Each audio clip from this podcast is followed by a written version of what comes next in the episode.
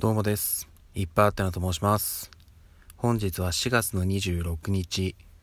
月曜日ということで、今日お仕事に行かれていた皆様、お疲れ様でした。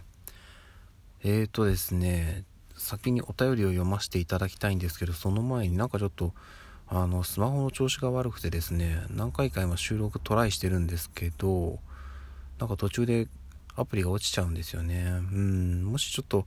あの、今また撮り直してるんですけど、ダメなようならちょっと夜配信はね、なしにしようかなっていうふうに思ったりしています。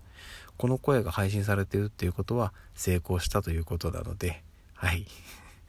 無事に撮り終えてよかったですって先に言っておきます。そしてですね、お便りを読ませていただきます。えーカッピーハウさん、いつも本当にありがとうございます。いっぱいあてなさん、こんにちは。朝声が出にくいですよね。寝起きにうがいをするとか、アッカンベイっていう下の体操、口内のマッサージをすると良いと教えてもらいました。ご参考になると嬉しいです。ということで、本当にありがとうございます。いやー、こちらこそそんな教えていただいて嬉しいです。はい。確かにね、うがいはいいかもしれないですね。うん、その、喉を湿らすというか、で、やっぱりね、その、まあ昔ね、まあ、全然うまくはないですけど、合唱とかやってた口なんで、やっぱり、その、口の中のその体操というか、舌とかはね、よく動かした方が声がちゃんと出るっていうのはあるんですよ。うん。なので、そうか、全然そのこと考えてなかったな。明日の朝ちょっとやってみたいと思います。それでちょっと声がね、解消されるんであれば、ね、もう朝の毎朝の日課にしていけばいいと思うんで、はい、ちょっとやってみたいと思います。カッピーさん、はカッピー、噛んでますね。カッピーハウさん、本当にありがとうございます。そしてですね、今日は、あの、ニュースを拾っていく回ということで、さっきね、このニュースを見ようとしたら落ちたんですよ。大丈夫かなっていうところがあるんですけど、ちょっとトライしていきたいと思います。えー、ローソンと魔法少女まどかマギカのコラボキャンペーン実施決定ということで、ローソンはテレビアニメ魔法少女まどかマギカとのコラボレーションキャンペーンを5月18日より開催する。10周年企画が実施されている魔法少女まどかマギカとローソンのコラボが決定。キャンペーンの開催に先駆けて特設ページがオープンした。ローソンの制服を着た主人公の要まどかなど主要キャラクターの5人のキャンペーン用イラストが公開されておりグッズ情報などの詳細は後日発表される予定となっているということでいやーちょっとね楽しみじゃないですかこれ。皆さんって魔法少女まどかマギカっていうアニメご存知ですかね？私はあのもともと知ったきっかけはどっからだったかな？まあでもあれって確か本も出てるんですよね。でテレビアニメもあるし映画もやってるしっていうところで私は最初アニメから入ったのかなと思うんですけどいやねあのーちょっとねイラストとかまあもしお話全然知らない方でこのイラストを見てもらえればわかるんですけどすごい可愛いんですよ。であなんかねファンタジー系のほのぼのしたなんかそれこそねあの子供大好きになりそうなあの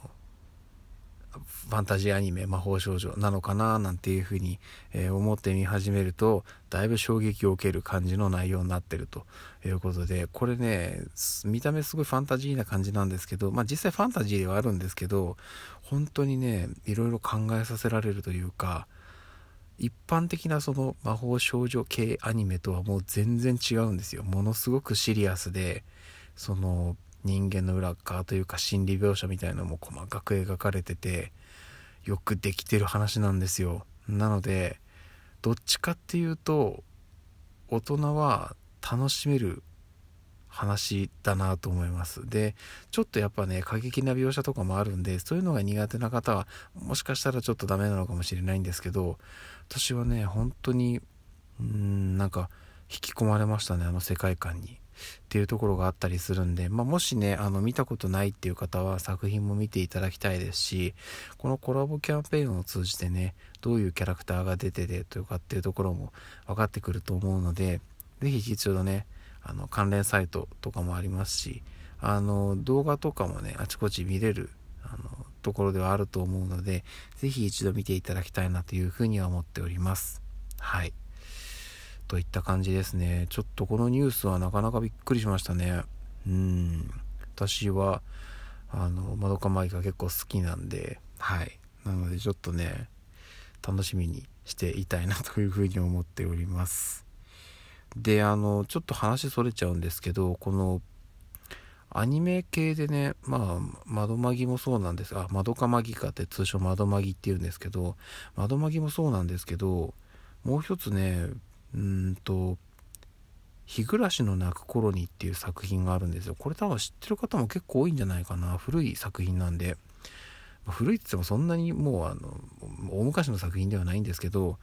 でも、この作品も結構ね、あの、世に出た当時、物議を醸したんですよ。描写が結構過激なんで。ただ、あの、最初から最後までちゃんとシリーズ通して見た人は分かってると思うんですけど、ものすごく奥深いいい作品なんですよ。これ多分途中の過激な描写がちょっと本当に過激すぎて、うん、耐えられなかった人が途中でやめちゃったりしてると思うんですよね。そういう人があの作品は怖いとか、うん、ちょっとなんか表現が過激すぎて耐えられないとかっていうあの評価をしてしまってるのかなと思うんですけど私も妻もあの原作というか漫画か最後まで読み終えた人間なんであのもう私もまあ妻もねあの聞いたら多分同じこと言うと思うんですけど本当にいい作品。最後は感動できる。あの考えさせられる描写もありますし人間ドラマというか。うん、本当に深い作品だなっていう。本当にね何て言うんですかねその世界観もそうなんですけどいやあえっとねまずこれちょっとね全然読んだことない人にはまずこのワードをねお届けしたいなっていうのがあるんですけどあその子が主人公なのこの子が主人公なのっていう展開なんですよ。あの作品読み始めてこれ一体誰の話なんだろうっていう誰がその物語の中心なんだろうって途中から分からなくなってくんですよ。でも最初はあこの子主人公の話なのかな。いやでもこっちがだからヒロインなのかなみたいな感じで進んでいくんですけどいやもうびっくりしました。全然違うとこから急に主人公が出てくるんですよ。いやね、面白いです。なんで、本当によくできてる作品なんで、魔法少女まどかマギカもそうですけど、この日暮らしの泣く頃にも、ちょっとの流れでご紹介させていただきました。はい。急にね、おすすめしたい〇〇ってなるんですけど もともとはね、あの、はい、ローソンとのコラボキャンペーン楽しみにしておりますんでっていう感じですね。5月か。でもあっという間なんですよね。もうすぐね、4月も終わっちゃいますしね。うん、で、ゴールデンウィーク明けてすぐに、コラボキャンペーンスタートということで、いやー、楽しみがもうまた一つ増えちゃいましたね。で、あの、ちょっとここでね、急にお知らせなんですけれども、あの、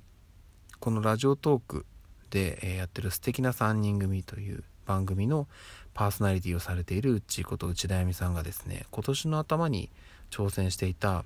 ミュージックバード主催のオーディション、レディオスターオーディションですね。こちらのボリューム2がえ、始まりますということで、こちらも5月からスタートなんですよ。で、ウッチーさん、エントリーされたという報告を受けておりますので、いや、応援したい欲がまた出てきましたね。うん。応援しがいのある人がまた動き出してくれたんで、精一杯応援していきたいなというふうに思っております。あの、時間ある方はね、ぜひぜひ協力していただけたらなというふうに思っておりますので、えー、こちらもよろしくお願いします。あの、前回同様ね、ミュージアというサイトで、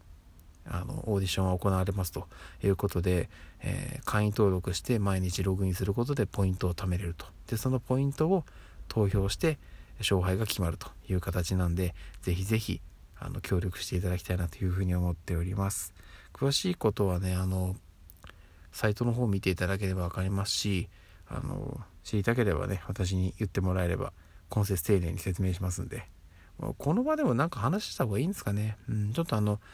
近いうちその辺の話はしたいと思います。でも本当にね、あの、ポイントは毎日いただけるもんなんで、あの、1日でも早く、えっ、と、会員登録まだしてない方は登録して、ログインしてっていうことをしていただければなというふうに思っております。ぜひぜひ協力してください。皆さんの力が、皆さんの力？皆さんのその、あの、協力しますっていうね、その熱いハートがウッチーさんの後押しになりますんで、ぜひ一緒にね、押していきましょう、彼女を。はい。といった感じでございます。それではお腹減ってきたんでねこの後は美味しい美味しいご飯を食べてぐっすり寝たいと思います。それではまた明日の朝にお会いしましょう。ではでは。